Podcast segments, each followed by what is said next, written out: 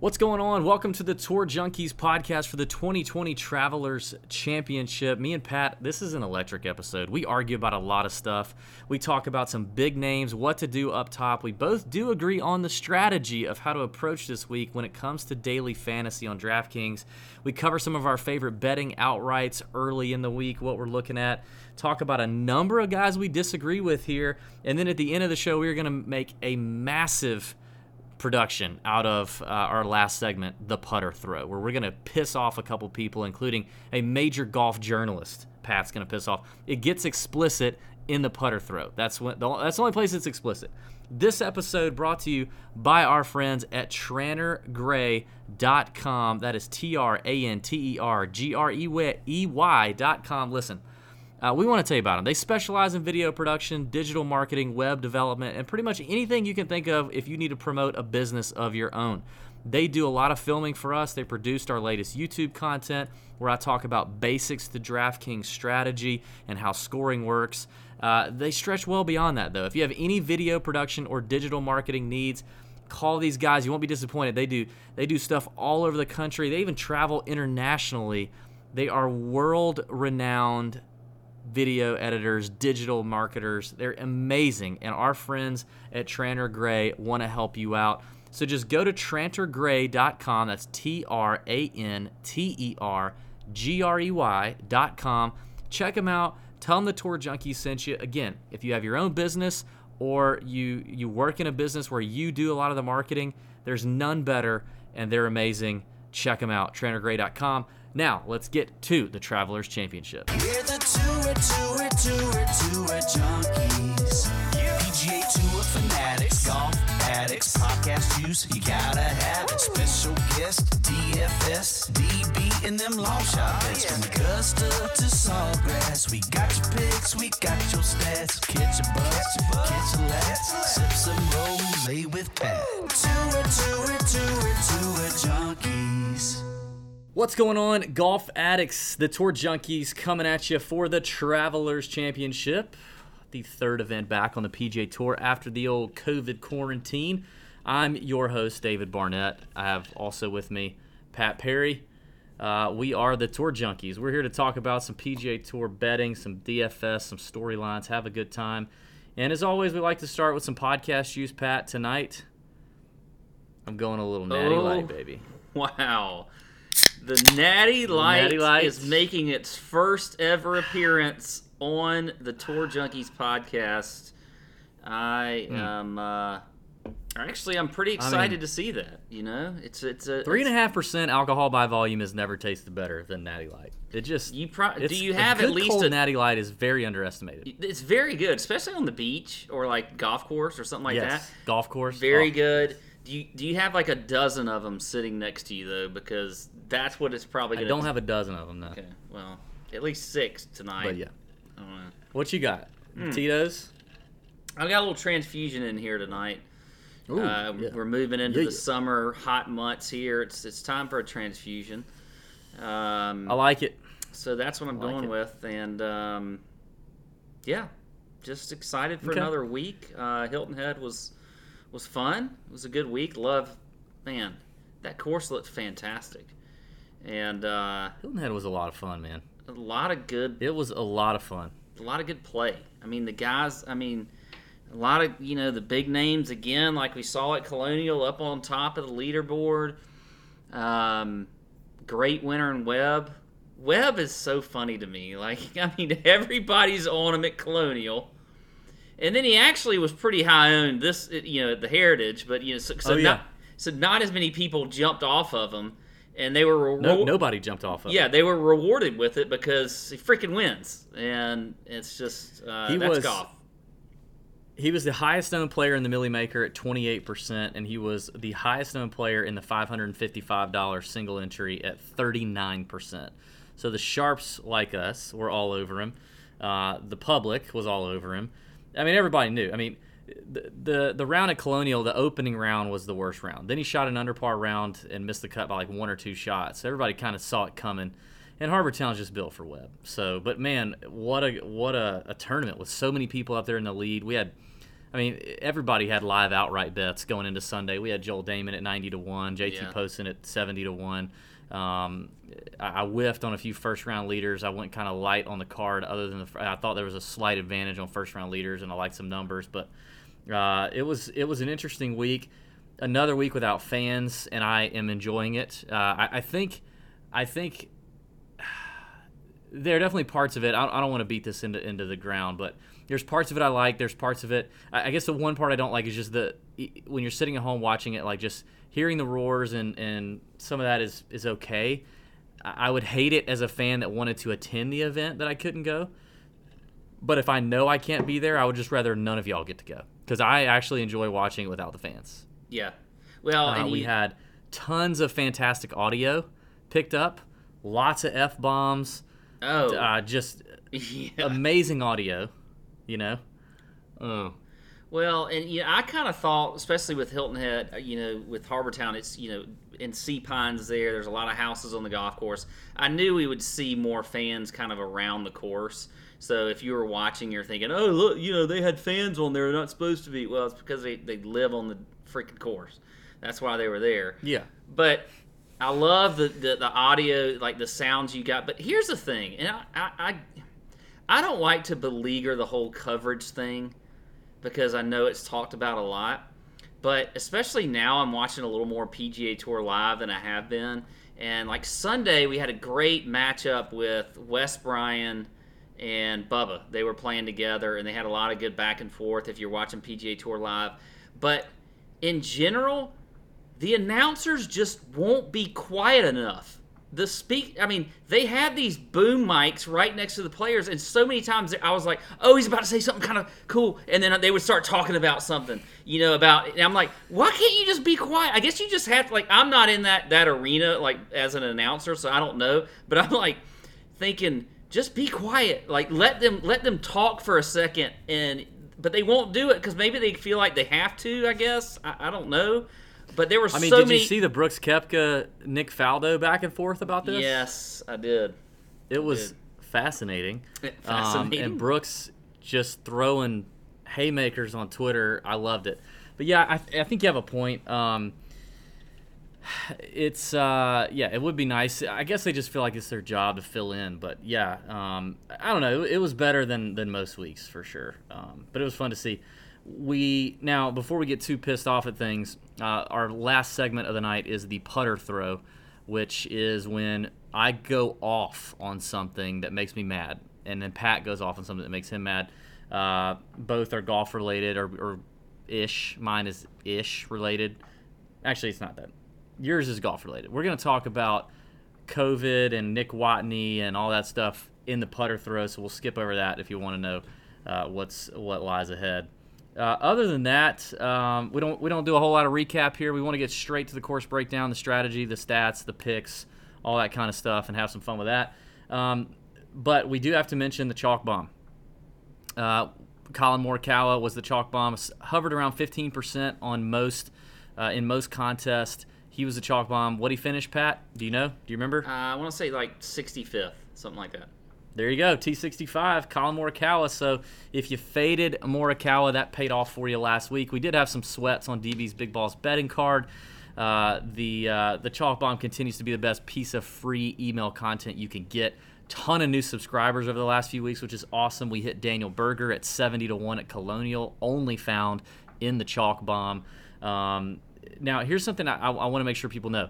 If you, we got a lot of emails about this. If you have subscribed to the Chalk Bomb and are not getting the emails, if you have a Gmail account, make sure and check your spam or uh, on the mobile phone. A lot of times they'll put it under this promotions tab or promotions folder. I don't know why it falls into that, but you're more than likely getting them, but they're not hitting your, your main inbox. So do a little digging. Uh, if you if you want to go and resubscribe, you can, or if you want to shoot us a DM or an email and say, hey, is my email showing you subscribe because I'm not getting the emails? We'll be happy to look it up for you and reply and let you know one way or the other. Uh, because we want to make sure you guys are getting them. It's the best content, hits your inbox every Wednesday evening um, with last minute adjustments and content.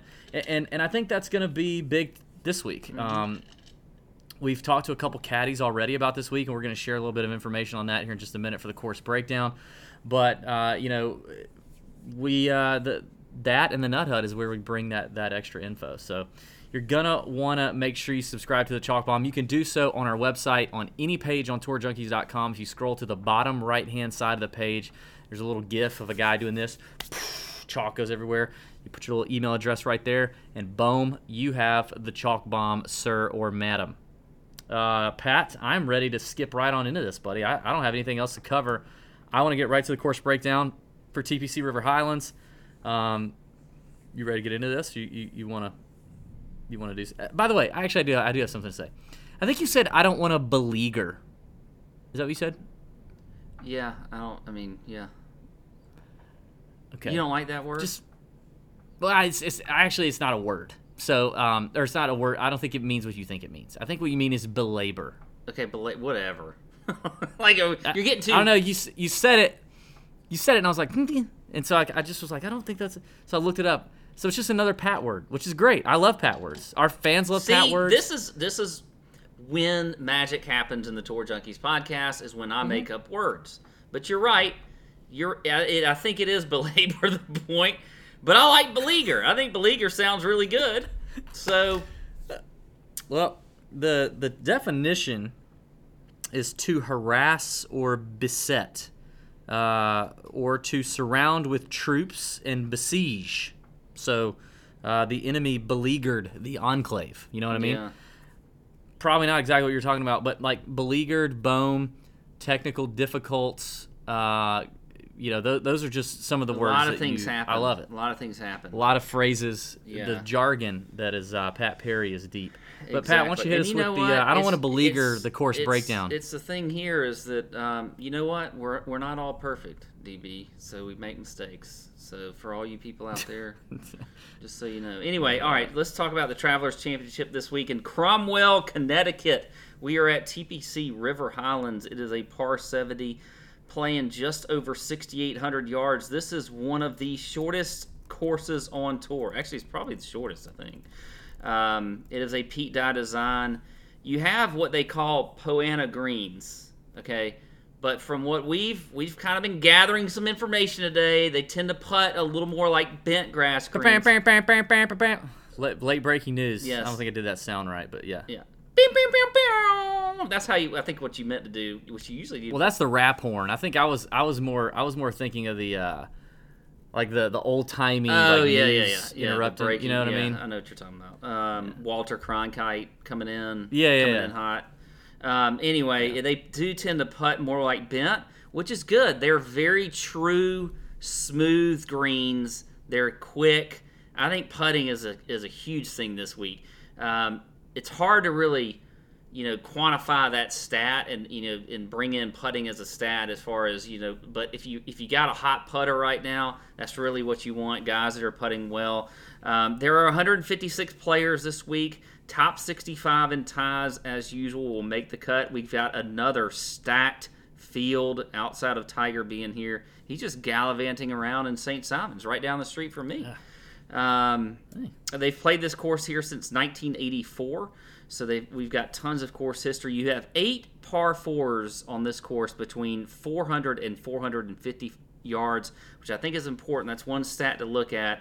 If you can look at Fantasy National, they have a, uh strokes gained on uh, par fours 400 to 450 yards, so that's something that I'm going to be looking at this week. We also have a drivable par four, the 15th should be interesting this week with a lot of your probably longer hitters when it comes to uh, you know the the better field that we have. Um, so that's going to be interesting. Two par fives playing 574 and 523, so they'll both be uh, you know, easily scoreable this week. Um, what else? I think this is again like we've seen with Colonial, like we've seen with the Heritage. It's an approach, you know, second shot golf course. I think you know we see all types of winners here, guys that can bomb it like Bubba, who's won it three times. But then you had Ches Tickle, Reavie, Chesticle, as you like to call him, win last year in 2019. Bubba, like I said, won here in 2018, his third time winning. Jordan won here in t- 2017, Russell Knox in 2016, Bubba back in 2015. So a lot of different types of winners on this course. Um, so you'll have a lot of guys that can come into play. Again, I think it's a ball strikers course, second stroke, second stroke, a second stroke uh, course. Um, I love the second stroke. Usually, yeah, that good one. second stroke's good. um, Yeah. Anyway, so uh, outside of uh, you know, as far as stats, I'm looking at always looking at. Usually only takes second the second stroke, and then uh, anyway. Um, I am going to look at some history this week. I think opportunities gained is a is a, is stat I want. to I haven't even brought that up in, in the last couple of weeks, but it's going to take some scoring on this course. Now it can play difficult, but I think you got to drop some birdies here. And opportunities gained is one of those uh, proprietary stats to Fantasy National that I do like to look at. And then strokes gained approach is another one, and, and ball striking. So there you go. That's the rundown. DB, I, I don't, you know, we're live here. Well, we're not live because it didn't work tonight, but um, I can see you. Uh, unlike when I used to, we used to do this and I couldn't see you, and I saw you laughing at some points during the course breakdown. So I guess you need to fill in the gaps of where you were laughing and what I missed. No, actually, I don't. I just made a boo. I made a boo boo on Zoom real quick, but I'm I'm actually good. It was, it was I'm laughing at myself. Um, yeah, you, you bring up a good point. I- I think anybody can win here. That is key. Bubba, when he won, I think the first time he was in a playoff against Corey Pavin and Scott Verplank. Wow, that Uh, is like that's like like you Yeah. know you got short, middle, and long right there. Short, middle, long. No, you have like the shortest, the middle, and the longest. Yes. is what that is. Like that is Corey Pavin and Bubba are like out here. Um, so you can have a lot of winners, but I do think that just like the last couple weeks, you kind of have to devalue course history some more. I I just think you do. Like I, I, you can't look at a tenth place finish here and and equate it to the same as, as it's going to be competing against this kind of you know this caliber of a field um, and you know there aren't as many bombers and, and the top players in the world don't usually show up here every year because it's yeah. right after the US Open it's the it's the week after the US Open so um, you know guys like guys that don't like to play after the, the, the week after um, or are mentally exhausted or find themselves peaking for the majors right uh, they, they don't usually show up here, or if they do, they're kind of not really fresh. So, Let me. Let I- me I'm let me still- make a, a- like. Let me quantify kind of what I feel like you're saying more, because I, I, I, I agree with you. And the re, when I say course history, like right now at least with the fields that they are, it almost is is more. I should probably be saying course fit, because like Webb, for instance, last week has good course history at the Heritage at Harbortown. yeah. But for me, what is more telling is the fit of the course, which there is a little bit of a difference there. You know, there's there's a little bit of a There- difference of what you're looking My- at. But but he, but he still has good course that history. would be my counterpoint to that would be I think Harbortown more so than TPC River Highlands is a course that does tend to fit a very certain player. Whereas I think TPC River Highlands can any literally anybody can can can do well. I mean I think they're close. I do think they're close. We know that TPC River Highlands is a little more open. You know, we talked about that last week. There's a lot of places that if you want to try and cut corners at Harbortown, that's one thing, but you may run out of grass and be hitting from trees and sand and waste area and pine straw. They're a little wider here at TPC River Highlands, but That's true, yeah. I, I get what you're saying, and, and I'm not I'm not devaluing experience here. I do think that's of interest. I'm just I am I am devaluing like oh okay so you know Russell Knox is an absolute stud here. He's got however many exactly. I top tens and twenty fives. He's he's he's an auto play because Russell Knox is not playing against any kind of field remotely close to this. Um, at all. So well, there's a guy uh, in the this this there's a guy in the 8K range that has the most as good a course history as you can get. That I'm not so sure I'm going to play this week. So we'll see. that may be the same guy um, that I'm, I'm looking at. Uh, yeah, and, I- and I think I, I do want to hit on this real quick. We did talk to caddies today, two different caddies, both of which have experience caddying on this course before. Clarified kind of the bent POA thing because you read that, you see it on Twitter, you see it on websites. Okay, this is a bent POA mix. So what do I do? Do I wait bent? Do I wait POA? Do I find courses that have similar bent POA mixes? Um, and and what what our two caddies said is basically these things roll like bent. Um, they're pretty pure, like Pat said. but they did both kind of mention these these they are a little firmer than a lot of bent grasses because of the POA, but they roll like bent. So if you're gonna look at putting stats, I think you just go ahead and go all in and look at bent. And I do think that's something worth looking at. So I looked at your long-term strokes gained putting on bent players. Um, uh, as one of my stats. I definitely agree with you in terms of the iron play and approach play. This is about greens and regulation here. This is about hitting fairways, hitting greens. Um, these greens aren't super small. They're not as small as like last week's greens at Harbour Town, so they're they're they're fairly e- they're easier to hit. Um, you know, Yeah. so it, it is a, it does have a lot to do with the putter. Um, so I want guys who are gaining strokes off the tee, however they're doing it, bombing, hitting it accurate, putting it in, you know, putting themselves in good positions, whatever. I want strokes gained approach, greens and regulation studs. I want par, guys who score on par fours. You mentioned those par four numbers, eight of them between 400 and 450. You got a couple real short ones. You got reachable par fives, um, and then you want the guys who putt long term on on uh, bent. Um, other than that, like I'm starting to kind of I don't know about you. This is the first week where I I did look back at Colonial and Heritage to start kind of understanding. Okay, who's striking the ball well right now? Uh, even though you know we don't want to weigh a whole lot into short-term form because we got a bunch of people still kind of getting their you know getting their legs under them a little bit.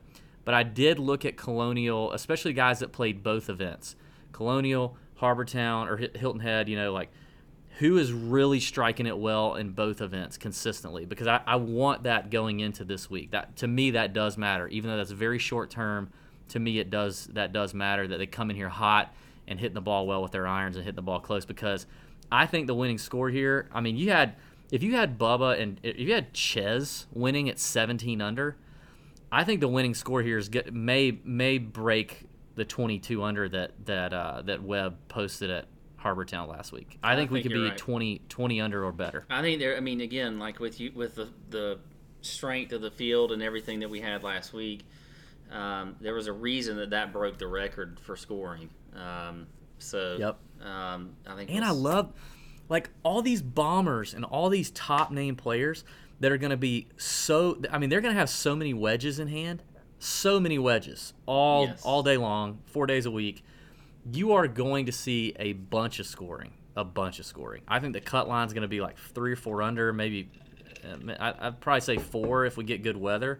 Um, we've we've already seen that the course is a little a little wet, a little soft already. I think there's supposed to be rain on Wednesday, which is going to soften it up even more. That just makes this a total go zone for your bombers to me.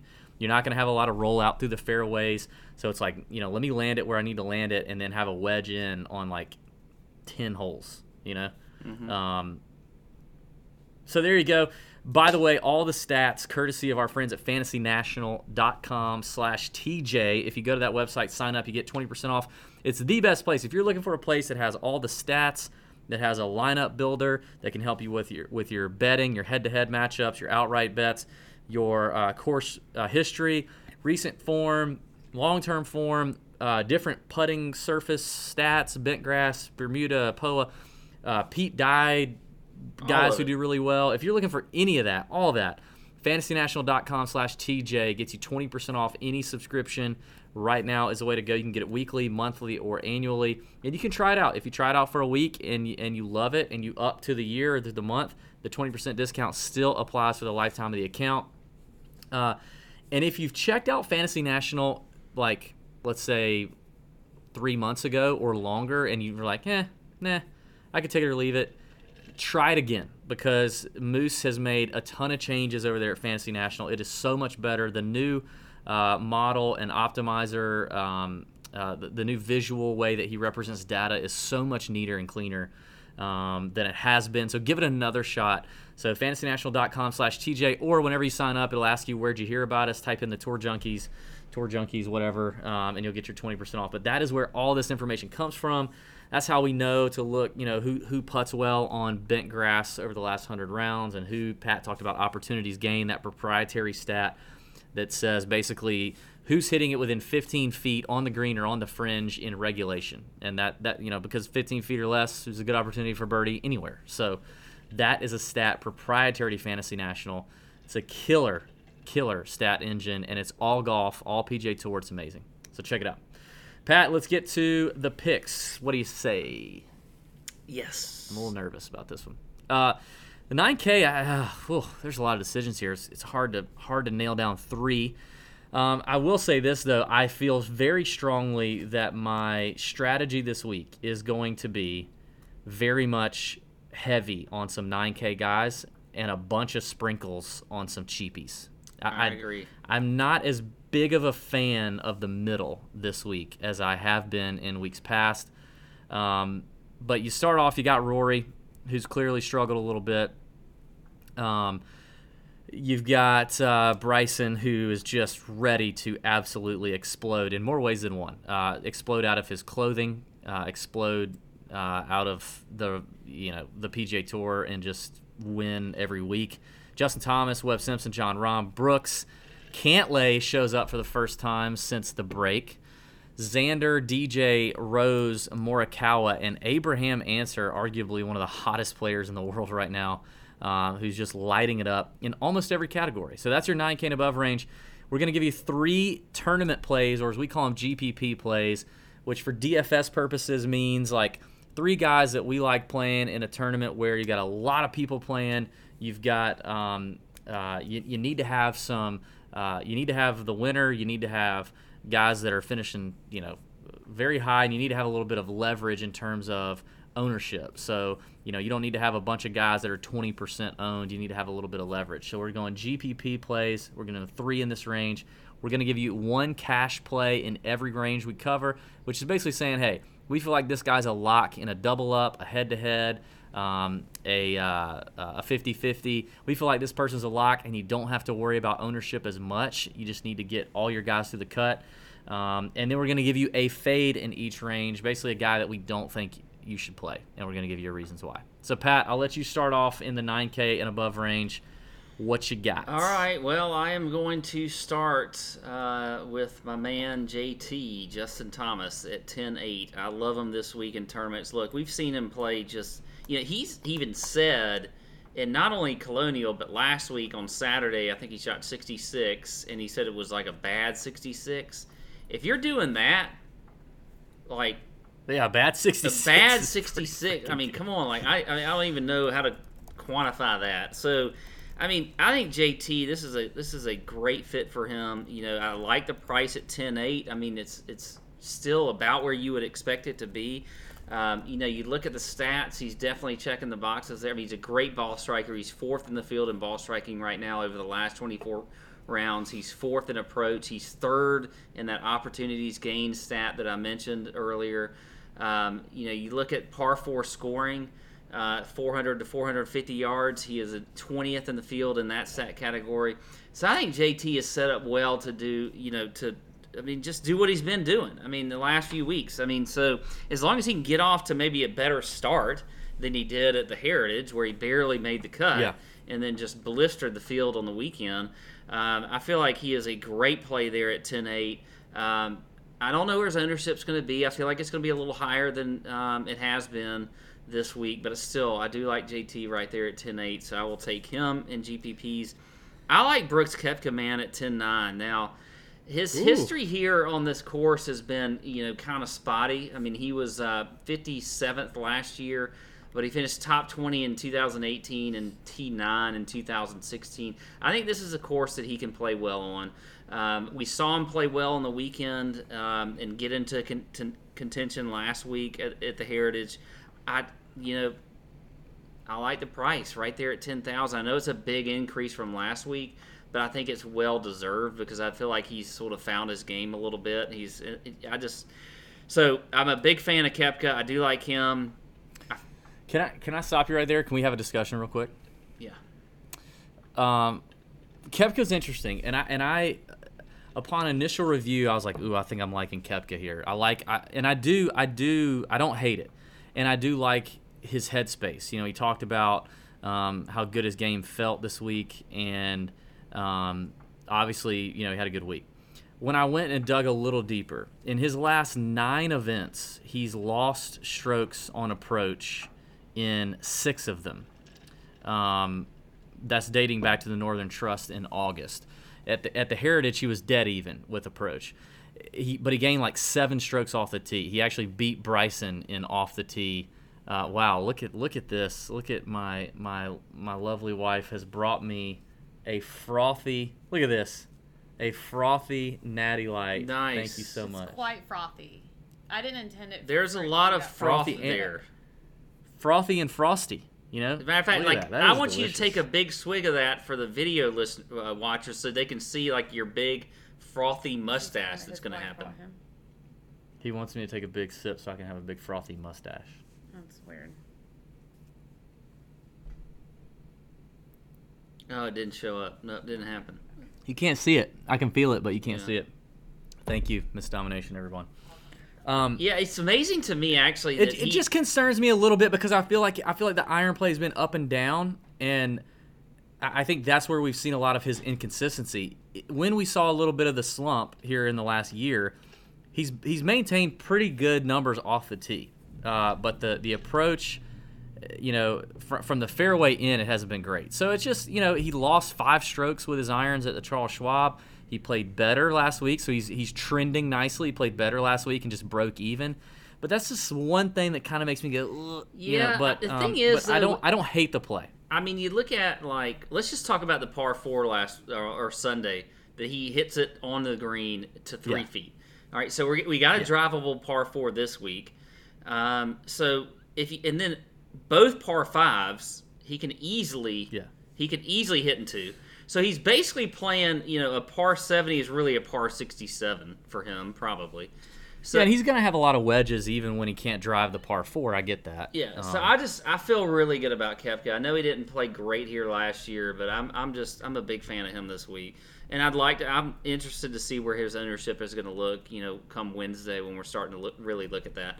Um, the other guy that I like is Xander Schauffele at 9600. Now, he did not have he you know look didn't have a great week last week. Wow. Barely made the cut. yeah, Um, yeah. you know, so he was you know finished T sixty four. Um, but So you're gonna need to explain yourself on this one. Pretty Here's good, the thing: his history here missed the cut in 2018, but had a top 15 in 2014. But let's go look at the stats here. Let's kind of drill down In there. what year? 2016, he was top 15. He's only Okay, you said I think he said 2014. uh, whatever. He's only played here like- twice, and like you got to think this tournament. drive? Okay. this tournament, I think, if I'm wrong, if I'm, I could be wrong, is varied, but it's right around. It's been right around or before the U.S. Open. So it's, a lot of these guys. It's right after. yeah, Yeah, I've said that a couple they times. just kinda skip- Yeah, You've said that times. it's the it's the week after the U.S. Yeah, Open. so a lot of people have skipped it. Um, but anyway, let's look at the stats. I mean, he's 15th in the field in ball striking, 26th in approach, 10th in opportunities gained, second in greens and regulation, which you talked about as being one of the ones you liked a lot. He's 21st in strokes gained off the tee, 21st, uh, no, 20th in par five scoring, and then 23rd in, in par, four, par four scoring from 400 to 450 yards. I mean, all these stats, blah, blah, blah, they're all flying all over the place. But he checks all the boxes. I mean, I think Xander can have a good week this week. I think this is a good course for him. Just because he missed the cut last year or two years ago, whenever he played it, doesn't matter. He still has a top 15 finish a couple years ago. So, and I'm I'm okay with you know, he didn't play great last week. Who knows? I mean, Hilton Head was crazy. People were talking about COVID was everywhere. I mean, like they couldn't get like Justin Thomas was like I couldn't go anywhere because people were so crowded. Like maybe he was uncomfortable, and he's going to be more comfortable in Connecticut where they may, might be taking it more seriously. I don't know, but I just think Xander is going to have less ownership than he has in any of these three tournaments, which is going to be key this this week. So I will play him at 9600. So there you go. My cash play is going to be I'm going back to Morikawa at 9100. Didn't have a great week last week. We had him in the chalk bomb, blah, blah, blah, blah, blah, blah, blah.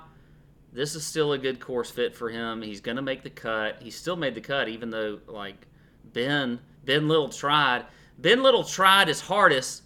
His, his, his little heart was trying to just to get freaking Collin Morikawa to miss the cut, name, naming him in the buddy. chalk bomb, which pissed me off.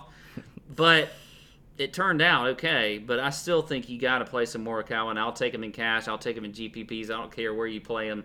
I love him this week. So there you go. And my fade is listen. Here's the thing. This is I've never done this before. Hmm. I David, I don't have a fade in this category. I really don't. I can't. I couldn't come up with anybody. I really can't. I don't have anybody that I can justifiably say you have got to fade and have a lot of like, like conviction behind it. I really don't. And I, mean, I want to say like fade Jon Rahm because he's a big name and people might play, but I don't. I really don't. Like I don't. I, I want to say fade Rory because we've seen him not play so great on the weekends lately. But I still could see Rory just coming out winning this damn thing. So I, I gotta say, like, I really don't have a solid fade, and that may not well, be what the people want, but that's what they're gonna get this week from me. So they may get a fade, a, a solid fade from you. But for me, I am indifferent in the over 9K range. So there you go. Your turn. I get that. I get that. I think I did that last week. I mean, it's a tough it, it, when you have fields this strong in this range. Like it is, you know, there's not a lot of guys with conviction. We want to say, nope, don't play that person. Um, you know, you kind of just need to go with who with who you feel good about. Make your own decision, or if you're playing in a GPP tournament on DraftKings, kind of evaluate it based on ownership and let that kind of be a tiebreaker. Um, so you, you went pretty. Uh, I, I, I, like the picks. I, I, I like the picks. I don't really have a ton to to debate you on. Um, basically, I'm looking at Bryson and JT, and I love them both here. Um, I think I lean Bryson. I think I'm going to go ahead and get on the Bryson train. I'm, I'm confident he will be the highest owned player uh, in the tournament potentially. Uh, so if you're talking about GPPs on DraftKings, you better you better you better go. I would go over exposure on Bryson, but I, am ready to do that at this point. Uh, I'm, I'm all in. I'm all for it. I mean, He's not? just playing too well right now, and and I think this course is the best one for him yet. Um, so. Uh, he's just gonna feast here, man. I, I think there's, I think you got to have Bryson. I think it's gonna be similar to Webb last week, where he, he was the highest owned and he was the chalk. We knew he was gonna be the chalk on Wednesday, but it was chalk you needed to eat, and sometimes that's a lesson. Like sometimes you just got to eat the chalk, and I think DeChambeau's the chalk I'm eating. But I also like your Justin Thomas play, and I'm probably going to have a little bit of both of them. Um, but I'll, I'll, go with JT there. I mean, with Bryson there, if I had to pick one for sure. Uh, after that, I'm going to go down to old Dustin Johnson. I like um, it. I, I like. I like what he's doing right now. Now, I, I mentioned that I looked at the last two tournaments. I'm starting to look at some short-term form uh, DJ is, let me tell you what he's done in the last two weeks. In the last two weeks alone, he is 10th in strokes gained ball striking. So that's strokes gained off the tee and strokes gained approach. But he's 100, he is, uh, I'm sorry, 81st in strokes gained putting. Okay? 81st.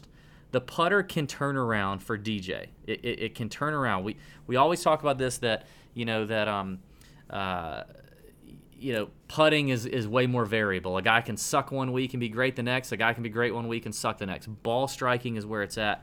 And it appears that over the last, you know, couple of weeks, the ball striking is, is, is improving for DJ. We have seen him in a slump a little bit. Now, I know he missed a cut at the Charles Schwab. Um, the, the irons weren't quite there. It's a lot of rust. He's still gaining plenty of strokes off the tee. But last week, gained eight and a half strokes between off the tee and approach on, on his way to a 17th place finish there. Uh, well on bent grass, puts well on POA, uh, so that that'll that'll help him out a little bit. I just I got a feeling about about DJ this week. I think we're going to see an improved DJ. He was 13% owned last week. I don't really see that being a whole lot different, maybe even a little less, and I think he gives you some win equity there. In fact, he's one of the first names I'm looking at in terms of sportsbook plays. He's at 28 to 1 as a winner right now. Uh, so I'm gonna go with, with, with DJ next. I'm and by the way, I, I, I don't know go- if you just noticed I was showing you that underneath all of looking. my sorry all underneath all of my plays there in the 9K range, um, I wrote down love DJ bonus with a big star because he was one Ooh. of those that didn't quite make what I wanted to talk about, but I agree totally. I think he's I a, gr- a great play. So, boom. I love it. Um, and this is again, this is I'm going right back to the well here with chalk I'm eating. I'm eating the Abraham Ancer chalk, baby. Mm. Like we have we have we have talked him up the last two weeks. Charles Schwab and the Heritage. He was a cash cornerstone for us. He's been on the betting card. I mean, the guy shot 21 under. 21 under yesterday. There's last week. He gained 12 strokes on approach last week. 12. His iron play is as sharp as anybody on the tour right now. Um, and it has been. I mean, it, the iron play has actually been really good. Even before the, the stoppage, it was really good. I, I just, I think Abe is chalk. I, I just want to eat. Um, his best putting surface is Poa. His his worst putting surface is Bermuda, which is what we saw last week. So Bent's kind of in there in the middle. Um, and I just, oh, dude, the, the kid at 9,000, I mean, I know it's a price jump, but I don't care. Uh, he's, he's got experience here, including a top 10 last year. I just think Abe is primed and ready to go. I wrote down Justin Rose as a cash play. Um, so obviously I like Rosie too. I just I think he's solid in cash here. Great experience here, playing well. Obviously the the uh, the Honma curse is definitely real as he's now with TaylorMade and striking it much better. So uh, I'll go with Rosie and Cash. But I do have a fade. I do have a fade. I, I think there is one relatively, relatively easy fade, and that is Rory. Um, because a couple of reasons. Number one, in a field this stacked, uh, with guys like Bryson and JT right below him playing like they're playing, it's going to be very difficult for him to return the value on DraftKings that he will have to return as the highest priced player on the field in the field.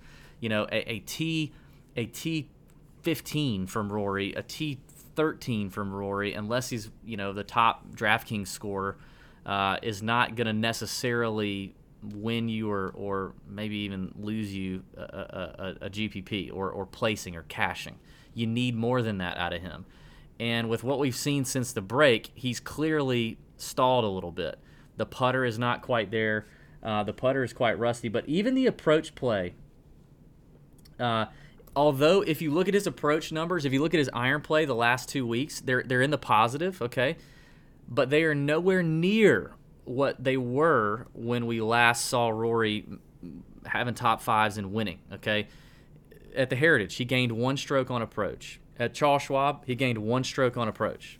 Okay, the weeks before that, before we split for quarantine, here were his approach numbers 6.3, 4, 2.8, 5.2, 3.2. Th- those are his those are his strokes gained approach numbers on measured on measured events before that.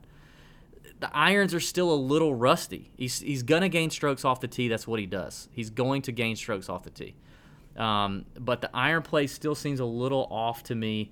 So I think if it's not at the elite Rory level, and you're paying the elite Rory Price, and you got all these other names that, that are playing as good as Rory has ever, you know, ha- has played lately, like I think it's actually a fade that you can make. Did I convince you at all, or did I put you to sleep? No, I mean, I, I said earlier. I mean, I, I don't. There's not really many people in this range here that I'd like to fade. Um, but yeah. Rory would probably be the one that I could probably come up with. But then again, I could just see him coming out there and winning this damn thing. So I, I don't know. Yeah. Um, no Patrick Cantlay talk, which was interesting because he's back in the field. This is the first time uh, back now that we're in the PGA yeah. bubble here, and he didn't make the first two events. So we'll see what Cantlay does. It could be interesting. I'm not saying I don't know. We don't we don't know from him, and he's been playing. Pretty... Well, I mean, think think think back to all the volatility we saw week one. You know, yeah. like think about yeah. all the big names we saw week one miss the cut. So you know maybe that could happen to Cantlay. You know, like maybe he's, maybe he's knocking the rust off like those guys be, did. He'd be like this ago. week's maybe Webb, and then the next tournament he's gonna like win. Like that yeah. could be Cant Cantlay could be this hundred percent the Webb of of uh, this week. We'll see. Uh, all right, okay. Of the travelers, yeah. Um, before we go further, the, this is you know when it comes to these decisions, and there's a lot of decisions to be made here. Ownership is key if you're playing DFS, but then talking through some of the head-to-head matchups, the outrights, if you're betting the top 20s, top 10s, all that is great information that we discuss every Wednesday night in the Nut Hut. Okay, along with we've got like nine caddies that we text on a regular basis that are at this event this week. So we will for sure have some caddy insight at, in the Nut Hut on Wednesday night. The Nut Hut, if you don't know what it is, it's it's a funny name, but it's basically a tourjunkies.com member only chat that you can join for a monthly cost of just $10. That's all it is. It's just $10. And with that $10, not only do you get the membership, the 24 7 open chat room access that you can chat with us, you can chat with other members, sharp members of the Nut Hut. We got a lot of sharp members. Uh, they're, they're chatting even when we're not in there Yeah. and bouncing ideas off each other and, and strategy. It's great stuff. But along with that, uh, and our inside info that we get from our caddies and coaches and things, you get first access to any Tour Junkie event, meetups, or golf tournaments. You get 20% off of all your TourJunkies.com shop purchases for the lifetime of your membership. You get exclusive promo codes for deeper discounts with Tour Junkie sponsors in the future. And you get a free cameo style video from myself or Pat once a month if you want us to roast a buddy or you just want something. Uh, tell somebody you want us to tell happy birthday to, it doesn't matter. All that for $10 a month. So jo- go join the chat. If you go to tourjunkies.com, you'll see it right there, Golby's Nut Hut. Click on that, join it for just $10 a month. If you don't like it, turn it off. We get it. Um, but that is going to be the place on Wednesday that Pat will be in there. I will be in there. Ben Little, our chalk bomb expert, and uh, you know resident uh, Special guests sometimes. Nerd. We, we get some special guests like Moose from We do get special National. guests sometimes. So Yeah, we've got Moose in there. Um, that's where we go, man, and it's hopping on a Wednesday night. Couple things. If you're a member of the Nut Hut, we, a couple key notes. First, don't forget to get in the Listener League. So, this is something that if you're not a member, you can also do. If you're an active Nut Hut member, we send a link to a DraftKings contest every week. It's free to get in, but our friend Scott Rogers is keeping track of the year long uh, point totals in that league. And whoever wins at the end of the year, me and Pat are going to treat for a weekend of golf, either at Pat's Golf Club in Savannah, Georgia, at the Landings, where they host a web.com event, or my golf club, Champions Retreat, in Augusta, Georgia, where they host the Augusta National Women's Amateur. We'll host you for a weekend. We'll play some golf. We'll drink some beers. We'll have some food. It'll be a great time. But the longer you're in the Nut Hut and a member of the Nut Hut, and the more of those weeks you play, the more points you accumulate, the more likely you are to win. So if you've not joined, you need to get in there and do that. Also, one last thing with the Nut Hut, uh, we are actively uh, looking to include some sort of video response on the Nut Hut on Wednesday nights. I know that will make Pat very happy. Basically, we're chatting, we're typing, right? And on Wednesday nights, when there's 100 people in there and there's questions flying at you from everywhere, it's hard to get to every question. So we're working on getting a video implement where we can read your questions and answer them quickly on video and still keep it behind the member paywall. yes. So stay That tuned. would be I believe great. that is coming. Yes. It would be very nice. Uh, we're working on that. We may have it this week, probably not, but we might. Uh, we'll see what happens. All right, Pat. Let's get to the 8K and above range, and uh, Okay. let's. Oh, actually, I think there was one more person I kind of had my eye on for. Uh, oh nope. Okay, I mentioned DJ at 28 to one. There's there is there is a guy in here that I like for a betting outright. I'll start. How about that? How about uh, I'll Okay. start. I got a couple Uh, I am going to here too, actually. Okay, good. Uh, I'm gonna, I'm going to the well with Sung Jae. I just can't imagine Sung Jae losing or missing two cuts in a row. Uh, it just blows my mind. I'm sure he, he. Did you see him on the range? did you see the? Did you see that on Saturday? Mm-hmm. They showed a video from the range. All these guys getting ready to tee off, and Sung Jae was on the range, Hmm. who had missed the cut the night before. Uh, I what just else don't is he see gonna the do? kid. He's in the PGA bubble. He's not supposed to go anywhere. That's true. He, he is in the bubble. Okay, so here's what happened last week. Uh, he had an awful week with the putter. Lost four, almost four and a half strokes with the putter. Since he has joined the PGA Tour, he has never lost four strokes. He's never lost even four strokes with the putter. Um, the funny thing is, the two, I think the two times in his short career, he's lost the most strokes is at the Heritage. Yeah, he lost 3.7 last year and 4.4 this year. For whatever reason, he is not a fan of the Heritage Greens. Um, but before that, always positive in, in the putting categories. He still hit the ball fine off the tee last week. Irons were a little shaky, but not terrible. I think Sung Jae is a great bounce back, similar to Webb last week. I think he's a great bounce back candidate here. He was 20% owned across most contests, so he pissed a lot of people off. I, you know, I still think people are going to get back on. I don't think he's going to be completely under the radar, but I love the Sung Jae pick in tournaments. Finally, in this range, I'm going to give you one more GPP. a guy that I feel like nobody's talked about, even us, has not talked about yet this year. And it kind of shows. He was 12% owned last week at the Heritage, is Tony Finau. Um, I, I feel like. I, I feel like this could. I don't know. I have like this gut feeling about Finau that he may win this week. You know, like we've always wondered when is Tony going to win an, a real PGA Tour event. Now I know he's won a real PGA Tour event. He won the Puerto Rico or whatever it was. Is an off, an you know, kind of a second rate event, right? But I just kind of have this weird feeling about Finau. I also have him as my cash play in this range this week. Uh, he played, you know, solid the last two weeks. He's one of those guys who um, has gained uh, he's gained some strokes tee to green, pretty pretty solid. Ball striking has been pretty solid. Putting has actually been pretty solid. Uh, the irons need to come around a little bit, get a little sharper, but he's trending up. He gained he did a little better with the irons at RBC than he did with the uh, Charles Schwab. Um, he's chipping really well, almost as good as he's ever chipped.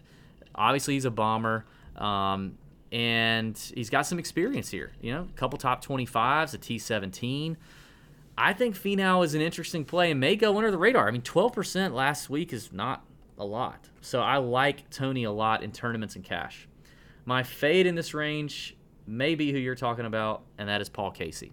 For similar reasons to the Patrick Cantlay play, I just feel like when you've got when it's your first event back in a while, I think it can make sense just like we saw these guys coming back. It's tournament golf. It's different than playing at home. There's going to be a lot of volatility here. Now, Paul, Paul Casey has an incredible record at this golf course, playing against scrubs, right? Playing against scrubs, we've already that's well established. Um, the putting stats, uh, you know, are okay. He's never been a great putter, but um, I, I just think at 8,900, big price, you know, I think I'd rather pivot and go somewhere else. So there's my 8K range.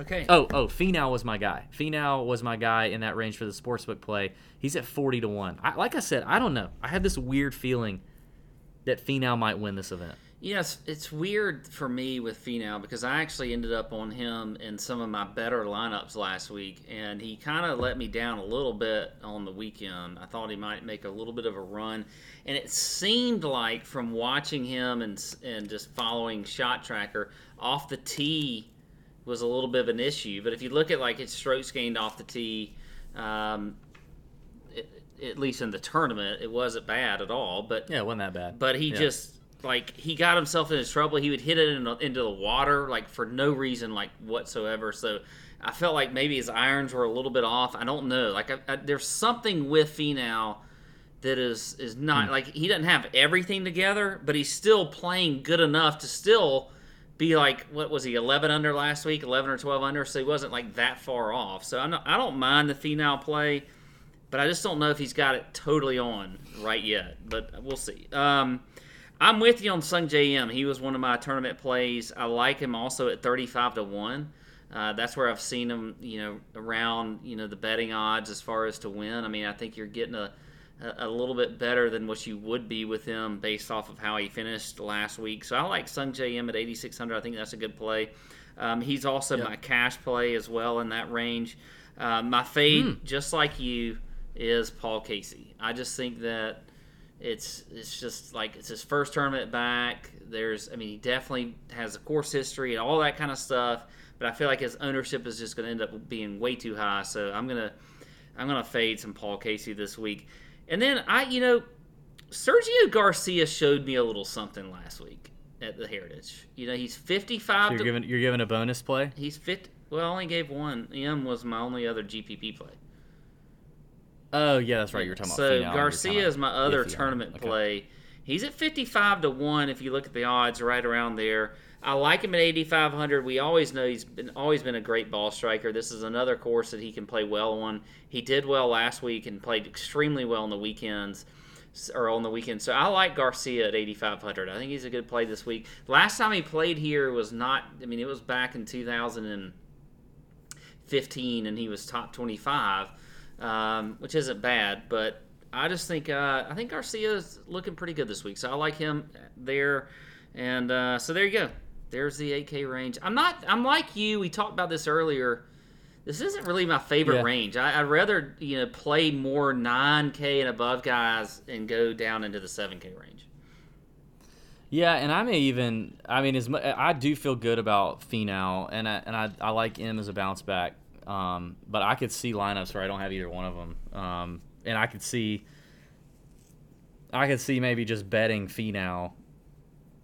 And playing Im in DFS. I, I don't know. We'll see. We'll see how it goes. That that stuff's yet to be determined. All right, hit me with the 7K. We're gonna get go three GPP tournament plays, one cash, and one fade. What you got? All right, so I'm going to start with a guy who is another one that finished uh, very strong last week, uh, and he's 40 to one, which is actually exactly the same mod. Good as Finau. well, which is Finau, but that's also what you see in Collin Morikawa, who's up there above 9K, and that is Joaquin Niemann at 7,900. Look, the guy, I, I'm really pissed at myself for not being more on Niemann last week. Okay, I just, I think he he should have popped for a tournament like that, and he definitely pops this week. You look across the board.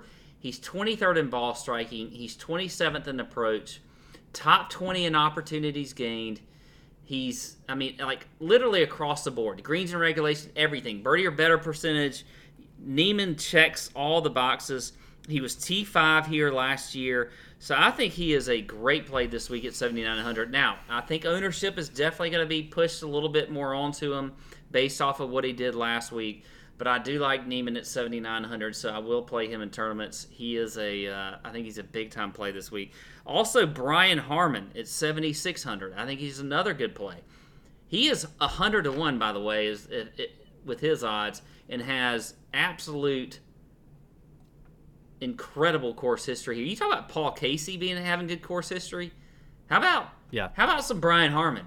Eighth last year, Yeah. T6 in 2018, T35 in 17. He missed a cut in 2016, but then a third place finish before that. This is a perfect course for a guy like Brian Harman. I know a lot of people talked about him a little bit, you know, you know, last week, but I do love him this week, and I think um, he is a great play. Um, he's not going to check a ton of boxes for you, but I just think this is a, a good course fit for him. We've obviously seen him play well here in the past, so I like Brian Harman at 7,600. Also, another guy that I like as a tournament play, Max Homa, down there at the bottom at 7,000. I think this is another good, you know, a good course for him. We saw him finish very strong on Sunday at the Heritage. Um, so I think Max Homa, you know, it's let me switch over here. I feel like I'm talking like really fast. Um, doesn't have the greatest course history here, but look, I mean, I, I just I think Homa's a good play. This kind of this is kind of a gut play for me. A guy I like playing guys who finish strong Saturday and Sunday in tournaments for the following week, and that's one of the reasons that I'm I'm with uh, you know getting on some Max Homa this week, and I like that p- price too at seven thousand. Cash play for me, who could also be a tournament play. And another guy was on later in the week. I don't think I mentioned him on the podcast for the Heritage, and that's Corey Conners. I mean, 7,500. This guy is just so solid. I mean, if Yeah. he really could have been up there at the end, he kind of faltered on Sunday a little bit, but he should pop for you on any course like this. And he is a great play this week. I love him. Um, he has only played here once, and he did miss a cut in 2018, but I'm fine with that because I feel like he's got a little more experience now as a player. Uh, we've seen him do you Yeah. know, play a lot more tour events.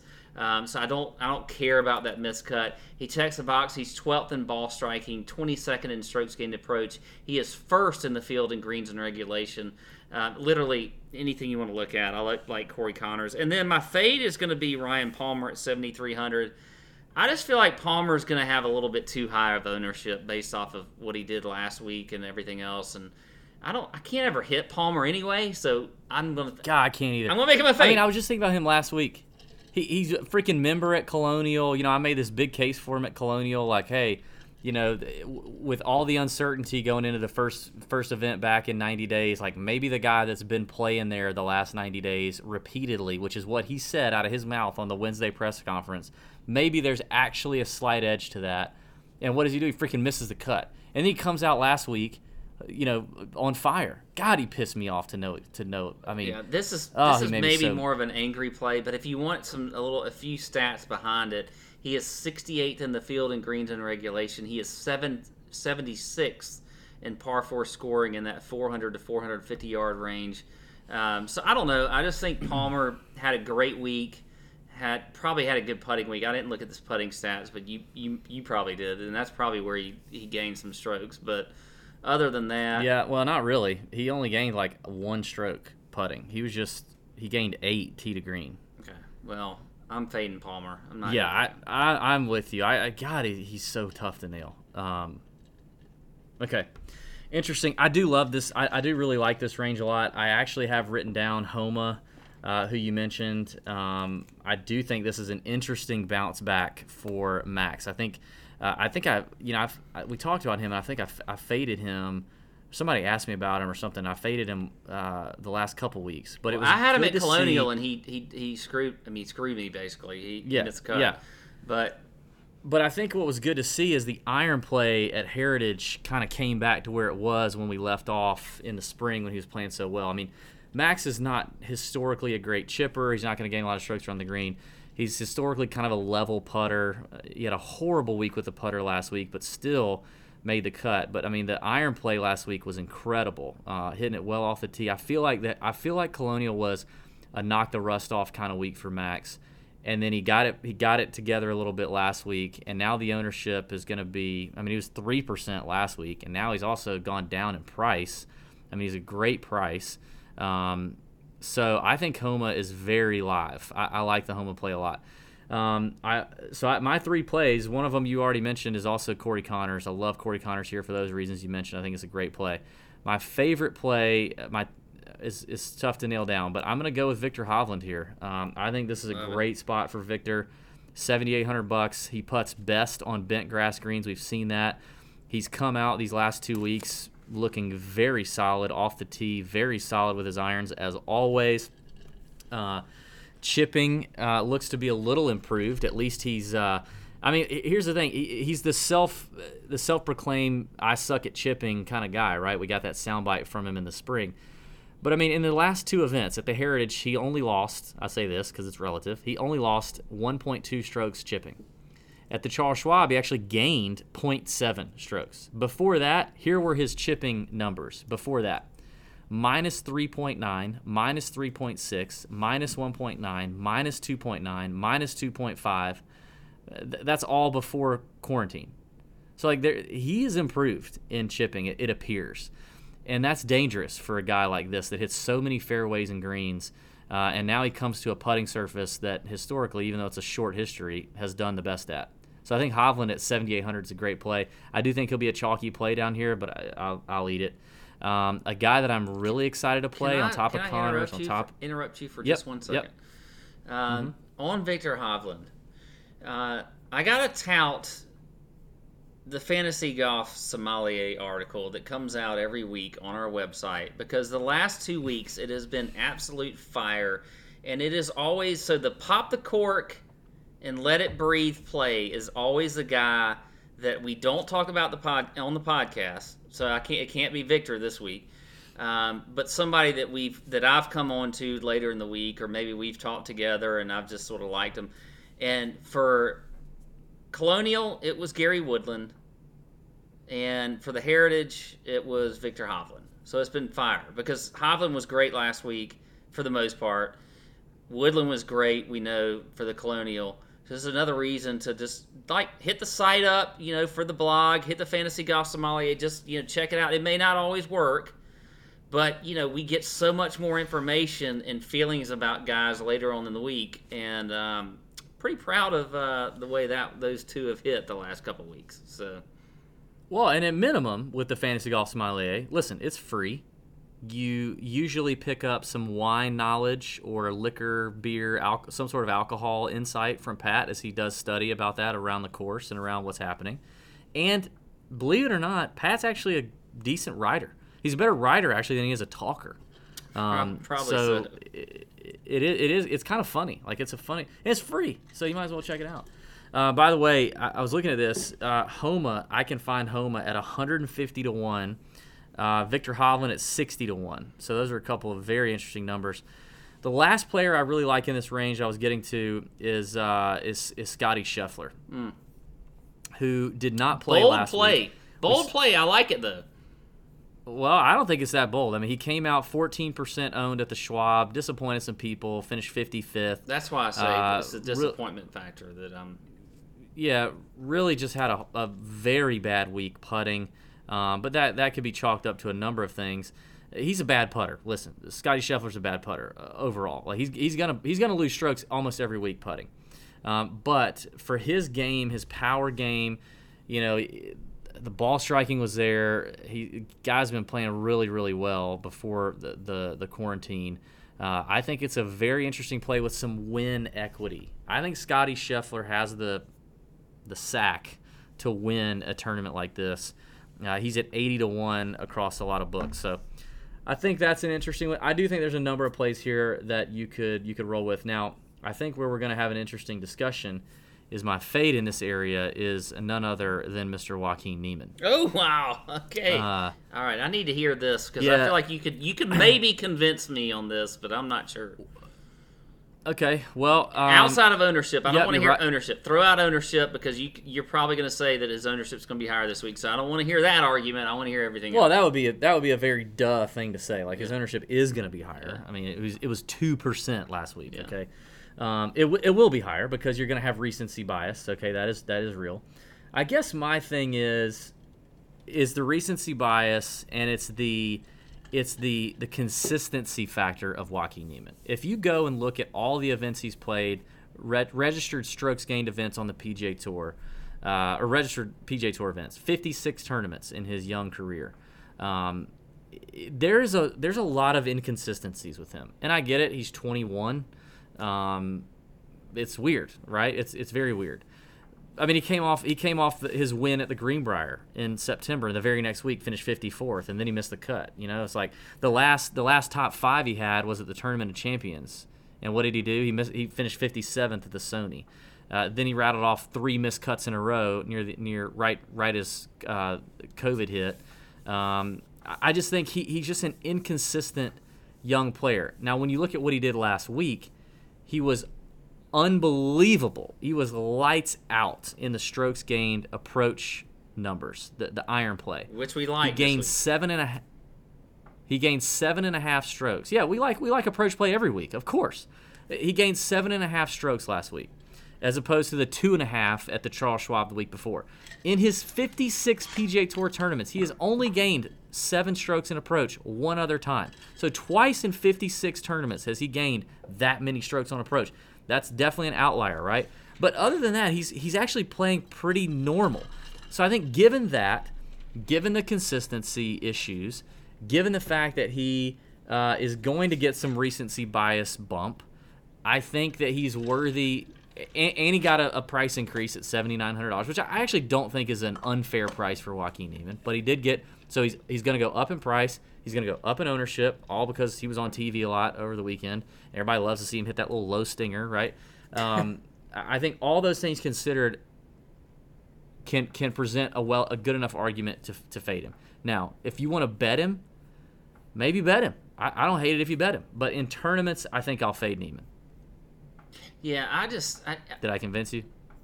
I didn't. not really. I mean, I think look. I mean, I you convinced me a little on his. He is inconsistent. I agree with that, but I just feel like this is just another course that he should play really well on. And if he is inconsistent this week, then like, like if he doesn't play well this week, your what you're talking about is going to make a lot. Like it's going to like I'm going to be like, when do you ever play him? Because it's another course that he should literally, you know, light up. Like like Counterpoint. Counterpoint. If the course does in fact play, maybe I'm completely overthinking this, but I think this is real. It's it, I think this is real.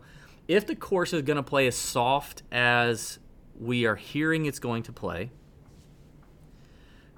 that does not necessarily favor a low ball. I mean, the dude hit his driver 50 feet in the air consistently at Hilton Head. 50 feet. Like that, if if you got a soft course, that doesn't necessarily favor the guys who are rolling it hundred yards uh, with the No, driver. well, I mean, yeah, but where is he hitting his irons though? I mean, I don't know how. how are you talking about? Are you talking about height as far as like is he holding? I'm talking about off the tee, like his like he's he's not he's not a short hitter, but I'm just saying like off the tee. I think he's actually probably better off playing a firm and fast golf course off the tee. That doesn't have anything to do with his irons. I mean, his irons are are going to be good. I'm just talking about maybe there's a slight, know, maybe if this course is going to play soft, maybe it's a slight disadvantage that he doesn't carry the ball. He doesn't carry it yeah, because, I, because balls are going to be hitting the ground and stopping. I don't know. I just I think that the key for him for me is going to be the ownership and how what that bounce is going to be. I mean, if I'm looking at Niemann sitting there at 7900 and if you if you talk about a lot of guys wanting to play more 9k people and and above and so then they're going to have to drop Yeah. down in the 7k range. So then then we see another ownership bump because of that in that 7k range. Like if we're seeing Niemann at like 20% and stuff like that, I'm probably going to be off of him more. But if he's like down in that 10% range again, yeah, all over him. He, he's going to be. I think he'll come in at like the 10 to 15 range, which I think is a very borderline range. Um, I just he's an inconsistent kid right now. All right, let's move on. We got to wrap this up. Picks in the 6K. I love some names in this range. Absolutely love it. This range, names like Homa, names like Hovland and Scheffler are reasons why I want to go 9K and above and then come down here and just sprinkle a handful of these guys. But I think there's a ton of good names in here that have top 10, top 15, some even win equity in this golf tournament. Um, I think Harry Higgs is is as good as any. Matt NeSmith continues to be the guy. I know that everyone's fallen in love with Matt NeSmith now, but listen, Matt NeSmith is is he's the real deal. Like he's playing very very well across the board. Every aspect of his game is tight. The dude scores. He had more eagles than anybody. I think he was he was at least tied for more eagles than anyone at, at the at the tournament last week. He's a scorer. And you talk about scoreable par fours and par fives. This kid can score. He can go low. He's aggressive. I think that matters here. Uh, this isn't the U.S. Open, okay? Uh, I think NeSmith, Higgs, Doc Redmond continues to prove he can do his thing. All you're waiting on with Doc is the putter. That's all you're waiting on is him to make a few more putts than he normally makes, and he's there. Sebastian Munoz is playing out of his mind right now. I think this is an interesting course for him. And I'm, I'm, I'm throwing out a lot of names, but I love this range. I'm going to give you two more names. And these are maybe a little more sneaky. Haven't said this these names in a while. Cam Champ and Aaron Wise, I think, are interesting names. Ooh, you got some of that? Loving some Cam got? Champ this week. Love him. Are you? I am all about I like I didn't go all out because I I tried to stick to what our script our script is, and that's well, we don't have a script for the 6A. We just say whatever. Well, I only had three guys written down, but Cam Champ is one of them. I love him this week at 6,800. Pay no attention, pay no mind to the fact that he missed the cut last year. That does not matter. He's got a little bit more experience. I think that he can destroy this course, and I like him this week a lot. So I am big on Cam Champ. Yeah. Um, well, I, I'm obviously with you. Let me let me talk to you about Aaron Wise, which is very weird. Okay, very very weird. The kid, uh, historically, his best putting surface, he loses strokes on every putting surface except for bent grass. Okay, so advantage there. His first event back was last week at the Heritage, where he basically missed the cut because of his putter. Okay, that's that's but that's pretty par for the course for him. He lost four strokes with the putter he has not played well since like I don't know, like August of last year. But you know, this kid is is a winner. You know, he won the Byron Nelson 2018. He won on the won on the PGA Tour. And I just think the price for a bomber on this course where you got to score at $6200 is very interesting to me. Like I think Aaron Wise has enough raw talent and ability to finish T15 or better here. And you get a T15 out of a guy at 6200, you're going to be doing really good. So I think that's interesting. But yeah, a lot of names on there. Yeah, Love there's, it. Uh, There's some good guys in here. I like Ryan Moore at 6,900. Look, we haven't seen him play great lately. He's missed the last two cuts. Um, but he did finish T15 here last year. I think this is a good course for him. Um, so, and we may have a little may have a little caddy knowledge that they feel like he's playing good. We'll see, uh, and ready to turn it around. So I like some Ryan Moore at 6,900. So um, he is a is a guy that I'll definitely be interested in. And then the other guy that I had written down, you already mentioned, was Doc Redmond at 6,700. I think that's a good play this week.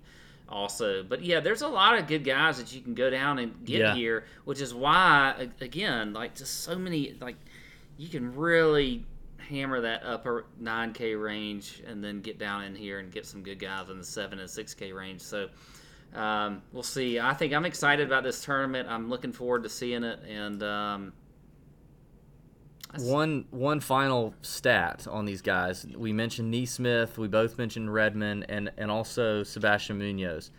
Those three guys, if you look at they they've they've all three played the last two weeks.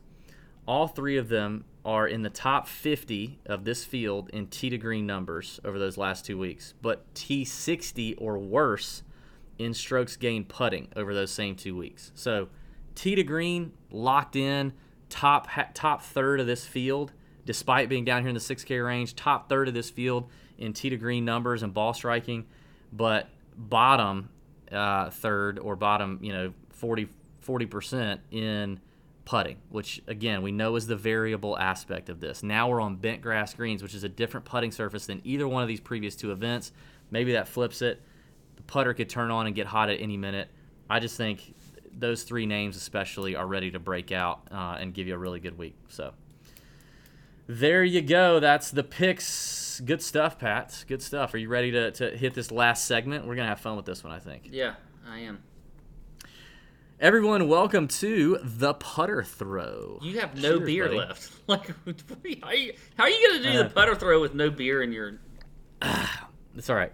Um, the putter throw, where we just both get pissed about something. Mm. It could be anything. Um, Pat, would you like to go first or me?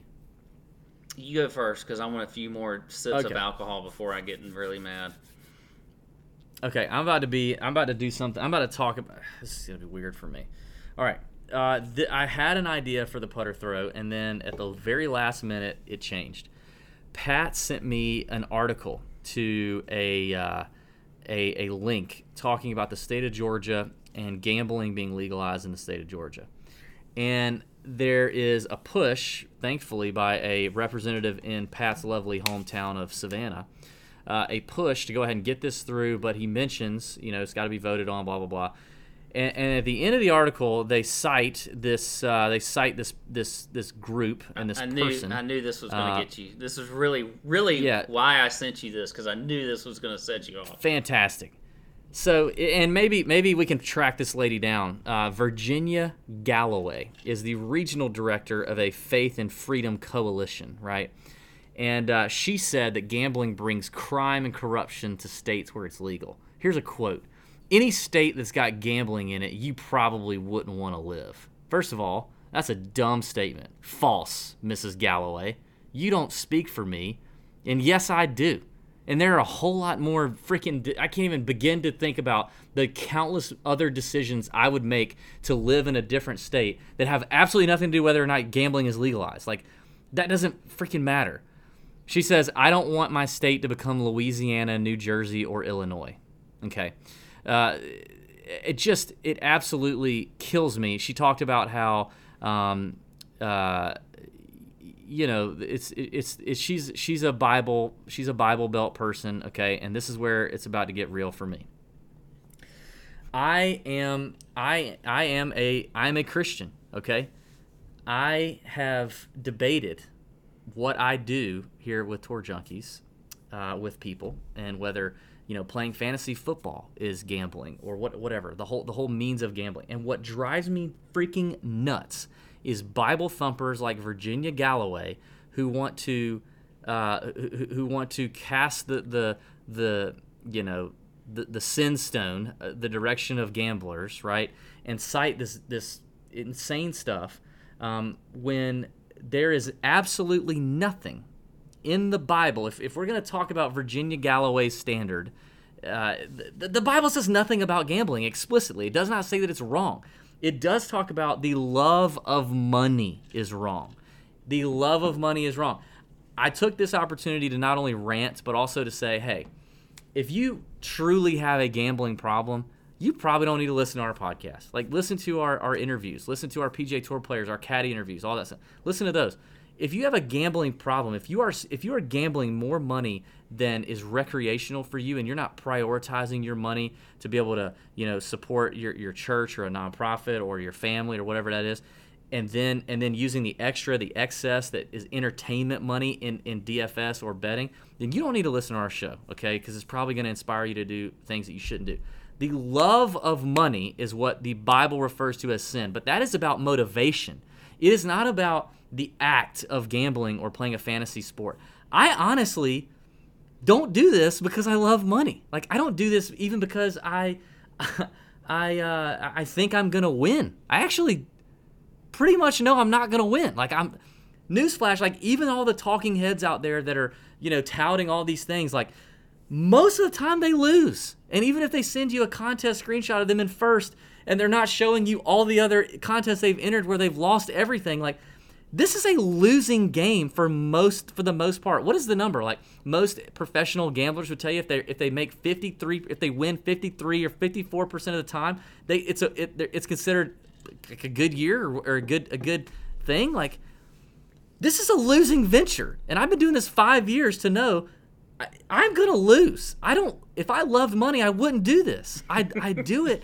we would we would have quit this crap a long time ago. Long time ago.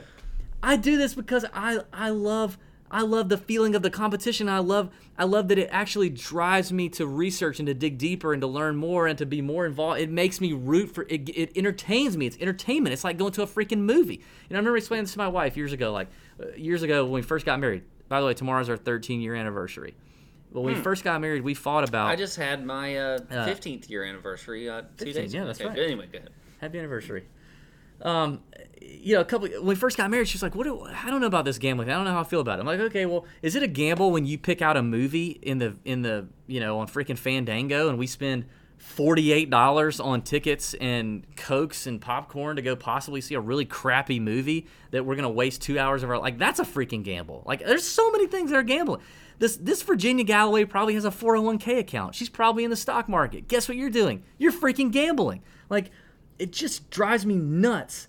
And and and, uh, moderation is also the key. If we want to go back to the Bible here, it's all about moderation. Alcohol is in moderation.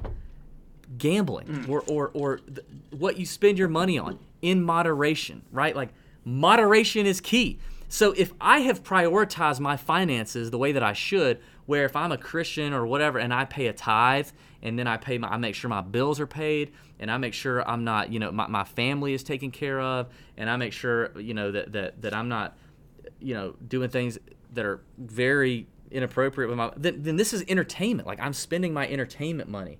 And it just pisses me off to think that people like her, because I live in the Bible Belt, so do you, that people like her could potentially thwart legalized gambling in in uh, you know in in the next couple of couple of months as we go to vote. And, and I'm gonna be sitting here stuck with it because I'm dying to freaking be in a sport where it's legal you know? And it just there back to the Bible there are examples in the Old Testament and the New Testament. Old Testament and New Testament of people casting lots which is gambling. The, the, the disciples casted lots to determine who would replace Judas after he de- betrayed Jesus. They freaking casted lots. Joshua casted lots in the Old Testament. Like, it happened. Gambling. but this preach, is Jimmy Call- Galloway Bible thumper telling me I don't want to live in a state with legalized gambling. Here's where it really pisses me off. This is where it really gets me going, Pat. I didn't realize that when I sent that literally like an hour before the podcast that this was going to happen. just... Statistically, in the U.S., statistically in the U.S., I, I don't. I, I, didn't have enough time to pull this up, but I, I can pull it. And, and if I'm wrong, I'm not wrong by much. The margin of error is maybe two to three percent. But statistically, in the U.S., do you know how many Christians or church attenders pay their tithe to the to the American church You know, I mean? you you know the percentage of those people that pay their tithe, which is black and white in the Bible that you may or may not believe, but it is in black and white that you should give back 10% of your income in a form of a tithe to the church in faith and and and and to allow the church to do its thing. Do you know how many the percentage of Christians sitting in seats a lot like Virginia Galloway? Now maybe she's paying her tithe, maybe she's not, but the percentage in the American church is 5%. I was going to say it's less than 10%, I bet. 5%. So it is likely that people like Virginia Galloway are going to vote against that, block it, when it has nothing to do with them because they're not going to gamble. They're not going to. They're not. They can, They have a choice. They don't have to gamble. You don't have to walk into a casino. You don't have to place a bet. You don't have to do that. You have a choice, but you're going to vote against it and be outspoken against it and make Bible believers look like they're you know these judgmental buttholes, right? You're, you're going to do that when likely the numbers say you don't even pay your freaking tithe, which is black and white if this thing gets blocked in Georgia, I'm gonna lose my mind. I'm a Georgia boy through and through. Mm. I love the state of Georgia. I love where I live. Gosh dang though, if it gets blocked, I, am gonna need. I'm.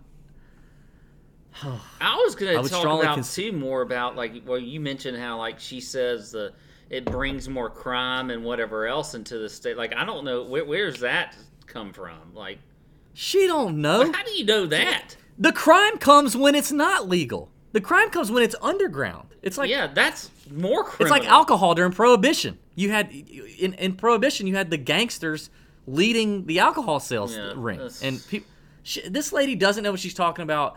She's she's a I don't know. It, that really set me off. And and I'm telling you what, man. Like if the state of Georgia, if the if us Bible Belt folks block that thing, I'm gonna be so. If you if you're a listener and you're in Georgia, you better make sure you vote on this thing and tell your congressmen, congresswomen, senators, whatever, you you you want the right because the Supreme Court said that the states could vote on it and it wasn't illegal at that level and you want the right to do it and forget you Virginia Galloway.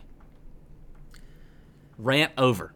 God, okay, well I'm gonna make mine shorter than it was gonna be because you went sorry longer than I thought. But I my rant is is we're we're gonna talk about a little bit of COVID stuff here in the PGA Tour and you know not specifically Nick Watney here, but our boy Geoff Shackelford wrote an article recently. Actually, it came out yesterday. And first off, where the f did Geoff Shackelford come from?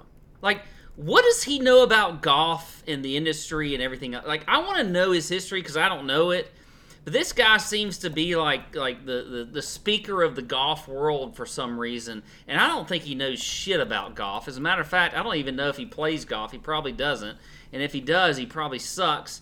And if he if he sucks and he listens to this and he wants to battle me, then you can go against me any day because I don't. You know, this guy, he is a clickbait writer and it sucks. And he's talking about okay, the, the tour is not doing all the things that they need to do that's necessary when it comes to COVID nineteen and taking all the precautions.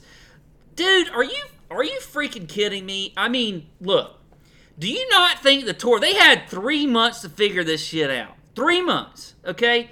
And they had one guy, one guy that tested positive, and Nick Watney last weekend, okay? And that was the second weekend they've had a tournament. Let's talk about the numbers here, all right? There's 156 players, right?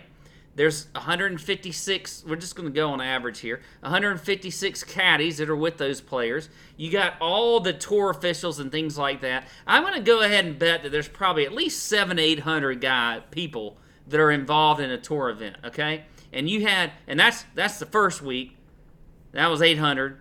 And then the second, let's let's just go ahead and say 2,000. We had one person that got tested positive. Okay, and now you're going to go out and write an article that says the tour it and doing it right.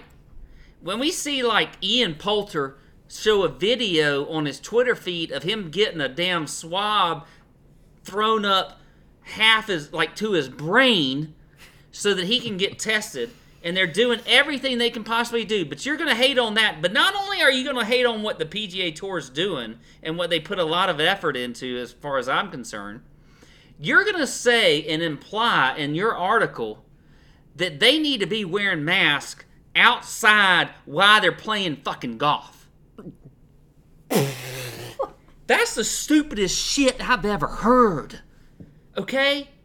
They're outside. I've played golf for three months now outside. We, we separate. We do our social distancing thing. We are in separate carts and things like that. But I don't need to wear a damn mask outside on the golf course in 90 degree heat for four and a half hours. Are you fucking kidding me? That's the stupidest shit I've ever seen. And then he brings up here's what he and then, this is where a lot of cuss words come. Did he? Why did he? I didn't. I didn't read the article. Why did he say that would help? Why did he mention? He like, didn't even say why it would help. He just said because other people are doing it. So that's what my next point is. NASCAR. He said NASCAR's doing it where they're in their own car. Well, I don't know. I mean, okay, you're in your own car, That's even which dumber. is dumber, dumb as shit anyway. He, Wait a minute. How? Wait a minute. NASCAR's doing that? They're he, he brought up. Let me. car? I got a couple more examples. He brought up bull riding. The bull riders apparently are wearing masks before they go out and they get on. The, all right, look, it, I I don't know anything about bull riding, but I did see a movie about bull riding, and all I know is they got to ride that shit for eight, seconds. seconds. Okay, eight fucking seconds. All right. That's not four and a half hours on a damn golf course. All right, I can wear a mask for eight seconds on a bull. Okay, but I'm not wearing a mask in 90 degree heat outside. Hate. Hate. Okay, I'm getting my, my, my southern is getting into me here. Your country's coming out right now. Then buddy. he talked about Dang. Then all right, so he's bringing up examples like we're going, we're stretching it. We're going cornhole now. So he's going cornhole in his article. All right, so they're wearing masks. I've seen it on ESPN. They're wearing masks. I agree with them, but they're indoors and they're right next to each other, and there's a lot going on. They're not outdoors where things are at. Like, look, outdoors has been shown. Dr. Fauci, Dr. Fauci, who you probably love, Geoff Shackelford. You probably want to go sleep, like, like have a sleepover with him. Like you and Geoff Shackelford could. I mean, Shackelford, Fauci, great combination. Look, outdoors you guys fine. want to watch scary movies together You- and stay up real Yeah, late. you and- don't and need you don't need a mask your on your face- your entire face mask all the 18 time. hole round outdoors. Okay, Shackelford. Okay, that's not happening. And look, I think the tour's done a great job. If you think about it, one case, all of these people. Look, look. I agree. You've got to take all the precautions and everything, and and, and it's you know the social distancing. But don't give me this whole thing about okay, like, and you show a picture of them fist bumping and stuff like that. Come on, man. That ain't that ain't gonna. That's not spreading it right there. Or the elbow bumps when we saw Webb and them at the end of the very, the, you know, when Webb and um, who do you play with? Sunday, whoever he played Ancer. with. They No. No. I can't remember. they played they did the elbow bump and things like that look that's that's life. That's people just living trying to do the best they can do. Shackelford you're an idiot as far as i'm concerned. And i don't you know it's just clickbait crap media coverage of it. I don't even know where it is. And you know what? You're another guy that just came out earlier by the way. I'm just going to go and say this that hates the new media because you're so old school. And i and, and i can't stand you anyway so Yeah, he got into it with the foreplay guys. Yeah, so guess oh, what, man, Shaq- dude, I Shaq- can't believe I didn't read the article. i don't I didn't know it was like that, dude. Yeah. Hey, Can you imagine if, if can you imagine if the PGA Tour told Brooks Koepka he had to play and wear a mask? You know, he'd be like, say? "Go fuck He'd say, yourself." Yeah, me and Jena are going to the Maldives. Then we'll see you when uh, you guys quit being dumbasses. Yeah, look, hey, we're trying to get sports back, and we're trying to do it properly. And PTA, the PGA Tour, I think, is doing the right things. And so you're gonna hate on that. Like, there's gonna be mistakes that are made. Like, this is this is new territory. Nobody's ever dealt with COVID nineteen before. But the PGA Tour is doing all they can to try and get sports back and get things going back to normal. So you're gonna write a, a like a, a hate article and just this BS and throw out this stuff and like fear mongering and whatever else. Like I that's that's what pisses me off is that people are trying to work hard to do things the right way and yet you're gonna complain about it. That is what all that makes me that pisses me off all the time because you're not in those talks. You're not there at the PGA Tour. You're not sitting in Jay Monahan's office trying to talk about all the different things that you need to do to try to make this work. No, you're just there to write an article to complain about it. That is what really pisses me off because Dude, that thing that thing was probably drafted before Colonial. Like you probably had a draft of that thing going before Colonial, just ready to. Uh, it's something that I can I can get going and have clickbait on and be done. yeah. Anyway, so Um, done done with that. all right, and, uh, good stuff. All right.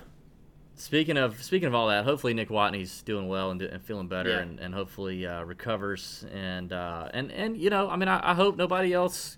I, I hope he didn't spread it, and I hope nobody else gets it. I mean, I'm not gonna be shocked if somebody else does, but um, you know, It's gonna happen, and- man. I mean, it's, hopefully, it's an incredibly infectious disease. It's gonna happen, but Yeah. um, I feel like Yeah. the tour is, um, from what I've seen and read, if you read through all the protocols, they're doing the right things. I mean, yeah. things are gonna happen. Crazy. All right, well, we pissed off Geoff Shackelford and Virginia Galloway. Didn't see that one coming, but hey, we'll take both of yous on. Okay, we'll do a we'll we'll do a we'll meet you on the golf course. We'll meet you in the ring. We'll meet you uh we'll, we'll meet you uh at a at a at a you know at a debate place wherever you go a a, a location where you may argue about some stuff. We'll meet you there. Yeah, we'll do it, both of you. I want a piece of you, Virginia. That's what I want. I want a piece of you. Jeff, I want you to tell me about why why I don't want to live in Georgia all, all of a sudden after they legalize gambling. Yeah. I want you to talk to me about that. I want I want Um, Shackelford on my course right now. I bet he doesn't even he, he doesn't he won't even have a pre-drink or anything. He probably won't even drink until afterwards. he wouldn't even have a bloody in the morning, No. which would just send you to the moon. all right, thanks for watching. Thanks for tuning in. We'll be back next week. Uh, next week we're gonna have a great last segment. Pat is gonna read rap lyrics again. It's happened twice on the show in our history. Both times it's been way better than you would possibly think it could be. Uh, next week, we're going to bring it back. He's going to just simply read rap lyrics, and it will be a song that he's never heard. Uh, please go ahead and submit uh, submit what you'd like him to read. Whether it's you can send it to our Twitter, Instagram, email, whatever. Uh, if you have any suggestions, uh, it's fantastic. So there you go. That's coming up next week, along with breaking down the golf as usual. Thanks for watching. May your screens be green. See ya. Out.